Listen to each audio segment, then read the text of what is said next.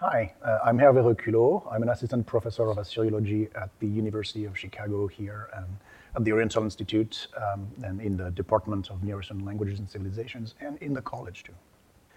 My interest with Assyriology started uh, when I was an undergraduate uh, in, in, France, where I studied in, at the University of Paris 1 Panthéon Sorbonne. I was an undergraduate in history, and I was interested in the ancient world. And for me, that meant mostly you know, Greek and Roman worlds. And then I realized that there were other areas, more ancient ones, and I started taking classes in ancient Mesopotamian history, and I, I just got hooked. And then I wrote a PhD, and well, a master's, a PhD, and postdocs, and now I have a job as an Assyriologist.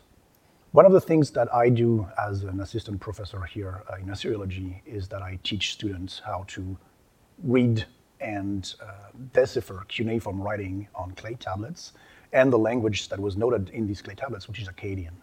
Actually, I'm not the only one who does this. This is one of the great riches here in the, the University of Chicago that there are four, currently four Assyriology professors, uh, Martha Roth, Susanne Paulus, John and myself.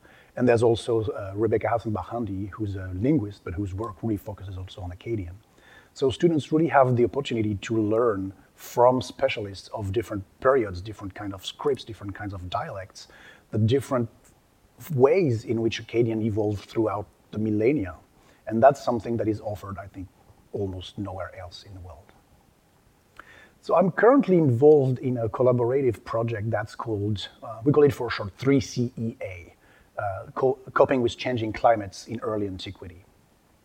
So that's a project that involves some faculty and graduate students here at the University of Chicago, but also colleagues and students from Purdue University, and the University of Michigan. We were very fortunate because we received an award from the Humanities Without Walls Consortium, which is funded by the uh, Andrew W. Mellon Foundation, to support collaboration and interdisciplinarity among the humanities. So, this is a project that is looking at how ancient societies in Egypt, in Anatolia, in the Eastern Mediterranean dealt with episodes of climate change. So, the evidence that we use to reconstruct climate change, obviously we cannot measure like temperature and rainfall in antiquity because we don't have the measures that we use for modern climate change. So one of the first things that is required is to have proxy data, data that can tell you what the climate was like in the past.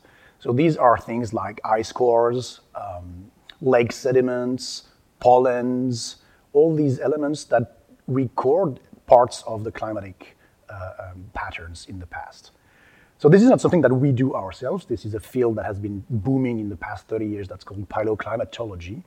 And now this field has reached a degree of maturity where really we have a good idea of how climate evolved throughout the millennia. And with dendrochronology and uh, radiocarbon dating, we can also point these over the chronological scale. So this is the climatic part. Um, but when you look at climate and societies, of course, you also want to look at the societies part. And that's where we come into play. Because for us, what is interesting is not so much how climate evolved through times, but how it affected ancient societies, how they perceived climate change, how they reacted to it. So that's where you need to have people who can, well, excavate and understand archaeological material or read ancient texts like Egyptologists, Egyptologists, or myself as an Assyriologist. Well, climate, by definition, is a very important component of ancient history because all societies in the past were agrarian societies. Even these societies that we study in Mesopotamia, in Egypt, we think of them as urban societies because, of course, they created very important cities. But the background for these cities was agriculture, was the countryside. People that we don't often see in the text because they're not elites, they do not partake to the, the world of the palace or the temple but they are the people who were sustaining the whole system, the foundations of the societies. So everybody in these societies would have been very aware of anything connected to agriculture, and my work really focuses on agriculture. So what matters for people who are working on, on agriculture, uh, I mean, for these, uh, the, uh, the peasants or the landlords or the tax collectors, because the taxes are also uh, based on agricultural production, it's not so much climate, actually. It's the weather. It's what kind of weather you get at what, which point in the year in the agricultural cycle. If you have enough rainfall or irrigation water for your crops to grow, if the temperature is adequate, etc., etc. So when we look at climate change, we actually look at something a little different. Climate is not the weather. Climate is an extrapolation of the weather, if you will, over a longer period of time. In modern science, this is used through statistics. You take all these different factors of climates, like rainfall, temperature, and others, and you look at the mean and the variability over a period that is conventionally uh, 30 years. Of course, we don't have these statistics for the past, but in a way, we don't need them. Because what is important is that everybody perceives climate. I don't do statistics, but I know what kind of weather is expected at that time of year. And that's what we all do all the time when we have these small talk about climate. Oh, it's pretty, it's pretty rainy for the season, or it's pretty sunny for the season, or it's pretty warm. This is because human beings have an anticipation of what their environment, what the weather should be. And what interests us as historians of the past is that people act based on these, on these expectations. So if the actual climate is changing, what is interesting for us is do they change their expectations or do they still stick to these anticipation, these expectations that they have and then maybe behave in a way that will not be optimal for the kind of climate that is now evolving. So one of the things that we are interested in in this project especially is to look at ancient climate change in a way that is quite different from the way it is depicted in uh, most popular books or in newspapers when they report about, and unfortunately in a lot of actually in a lot of, of scientific articles uh, also. Um, as I said, we have these very important amount of data that has been produced over the past 30 years and in a way, it has taken over the, the discussion above uh, the discussion on climate change in antiquity. And this is, of course, correlated to the way we are perceiving climate change today and the fears that we have for the future. Um, what we are trying to put back in the picture and trying to make people aware of is that climate change has never been in the past, or I think in the present and future, something that is a deterministic force that you know takes over so social agency.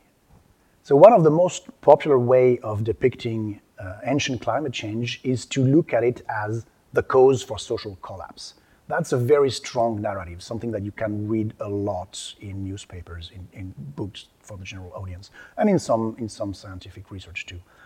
Um, the problem with that discourse is that it usually does not really represent what the material really tells us. One of the main issues is that it's very hard to, to correlate ancient climatic data, paleoclimatic data, and historical data, archaeological data, because these work at very different scales of time and of space.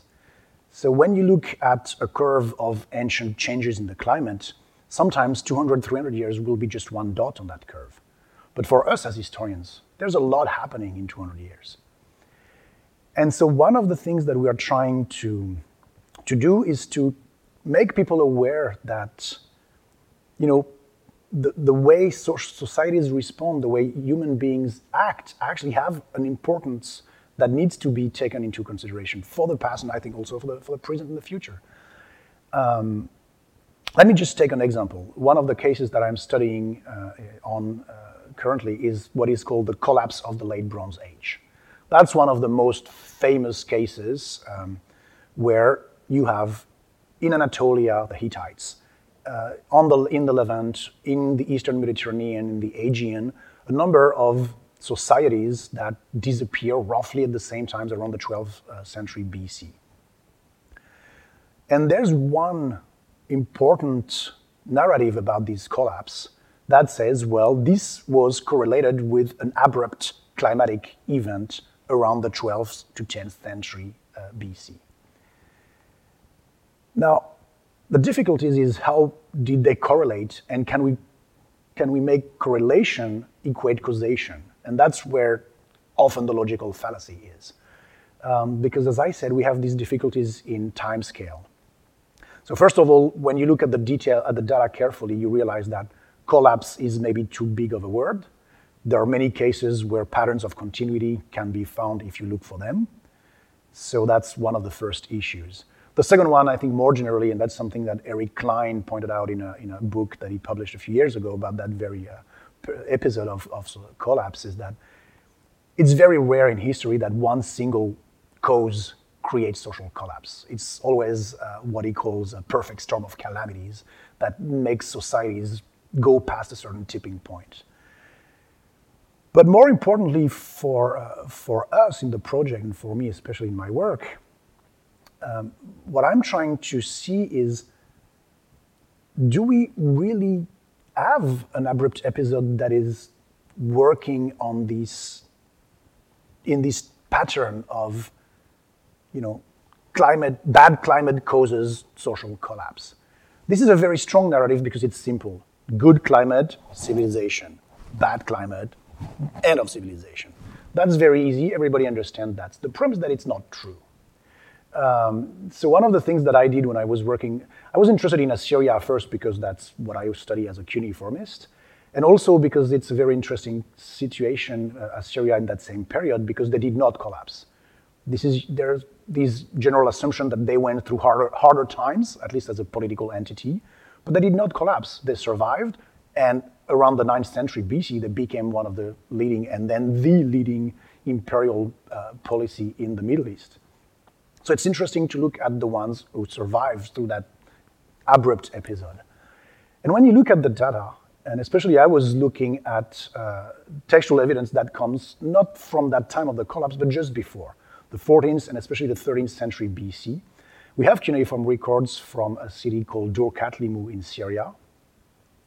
And these are the records of the harvests on the fields. And what is interesting is that through the archaeological and the textual record, we can see that at that point, when the Assyrians were expanding in the, in the Syrian Jezira, they also apparently had a, a very strong program of agrarian development. And this involved irrigation. Now, that's interesting because in Assyria, traditionally, it's more of a rain fed agriculture country. So, irrigation is not part of their traditions.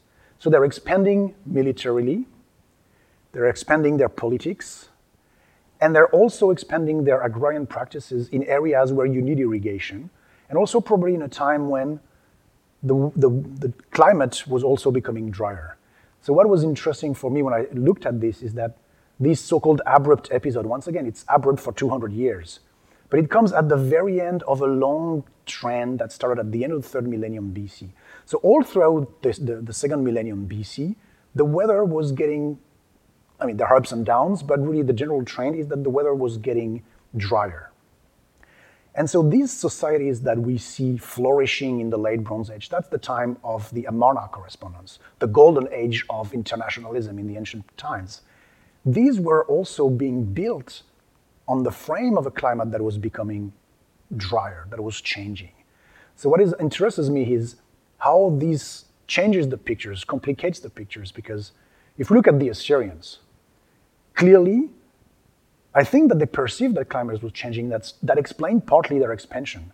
They went to areas where they had access to good irrigation water so that they could expand their agrarian production. But the fact is, we have the records of their productions, and we know that they were not very good. The, the harvest yields that they have are extremely poor. But what interests me as a historian is not that they failed, is that they tried. So they were realizing that something was happening, and they tried to anticipate, they tried to deal with it. And whether they, they, they, it worked or not is, in a way, not so much what matters here. Because what I want to look at is how societies try to cope with climate change. So this project is probably going to be one of the most, or, or the most uh, uh, important project I'm going to uh, work on, uh, the, the 3CEA project. But I have also other projects that are ongoing. Uh, another one actually is also focusing on climate change and society, but from a completely different angle. That's part of a collaboration that we have here at the OI with um, the CRANE project, which is the uh, Computational Research on the Ancient Near East. Uh, it's a project that is hosted at the University of Toronto in Canada. And I'm just one of many partners in this very, very big project. And I'm working with um, Dr. Lynn Welton, who's from Durham University and who was a postdoc at the OI a few years ago. That's how we started collaborating. That's what is great with the OI, actually. You meet people and then you start having research projects. Um, so, what we do uh, is that we are looking at social response to climate change, but not from the archaeological or the textual data as we would do in a project like 3CEA, but we're trying to model it using computer models. So I'm not a computer scientist. I'm not able to do models at all, but Lynn Welton is. So she is uh, developing uh, two different models. One that is uh, an agent-based model, so it's modeling an agrarian society and how they would react under certain conditions of stress. And then the other one uh, that is being developed within the CRANE project is basically using one of the general, general circulation models that is being used by the IPCC to model future climates and to use them for past periods and to use them, one of the specificities of that model is that it goes to a very detailed level of uh, uh, analysis. The scale is, is really unprecedented. So we, are, we will be able to focus on really an area that roughly encompasses northern Syria, uh, southern, southeastern Anatolia. And we will try to model behavior. So let's say we, the, the climate model tells us, well, we have this aridification episode around the end of the late Bronze Age. And once again, the end of the late Bronze Age is one of the periods that we are going to model and look at. So how, how would our uh, model society respond to that? What would be their strategy? So say uh, we say that we give into the model that they can, you know, expand their, the number of fields that they're cultivating or they can intensify their cultivation. And then we see how, what happens. We model these through cycle and cycle and cycles. So of course, this is not going to tell us what happened in the past, but that's not the point. This is testing scenarios. And then we can look at the, the evidence that we have from the past. And we see, well, does the evolution in the model mirrors in any way what we have on the ground? And if not, well, maybe that's an indication that we need to rework on the model, or maybe that's an indication that our theory of how they would adapt is not the right one. So that's a way to look at the same questions, but upside down. So my role so my role in this, um, in this project is, as I said, not the computer part because I cannot do it. But as a historian, I'm working on making the agent-based model especially the most realistic because I know how ancient societies worked, agrarian societies worked. So I'm trying to make the model the closest possible to what, these, to, to what we know from these societies. That's very exciting for me because that's really forcing me to look at things in a way that are completely alien to my personal training. So it's, uh, it's very exciting. A little scary, but very exciting.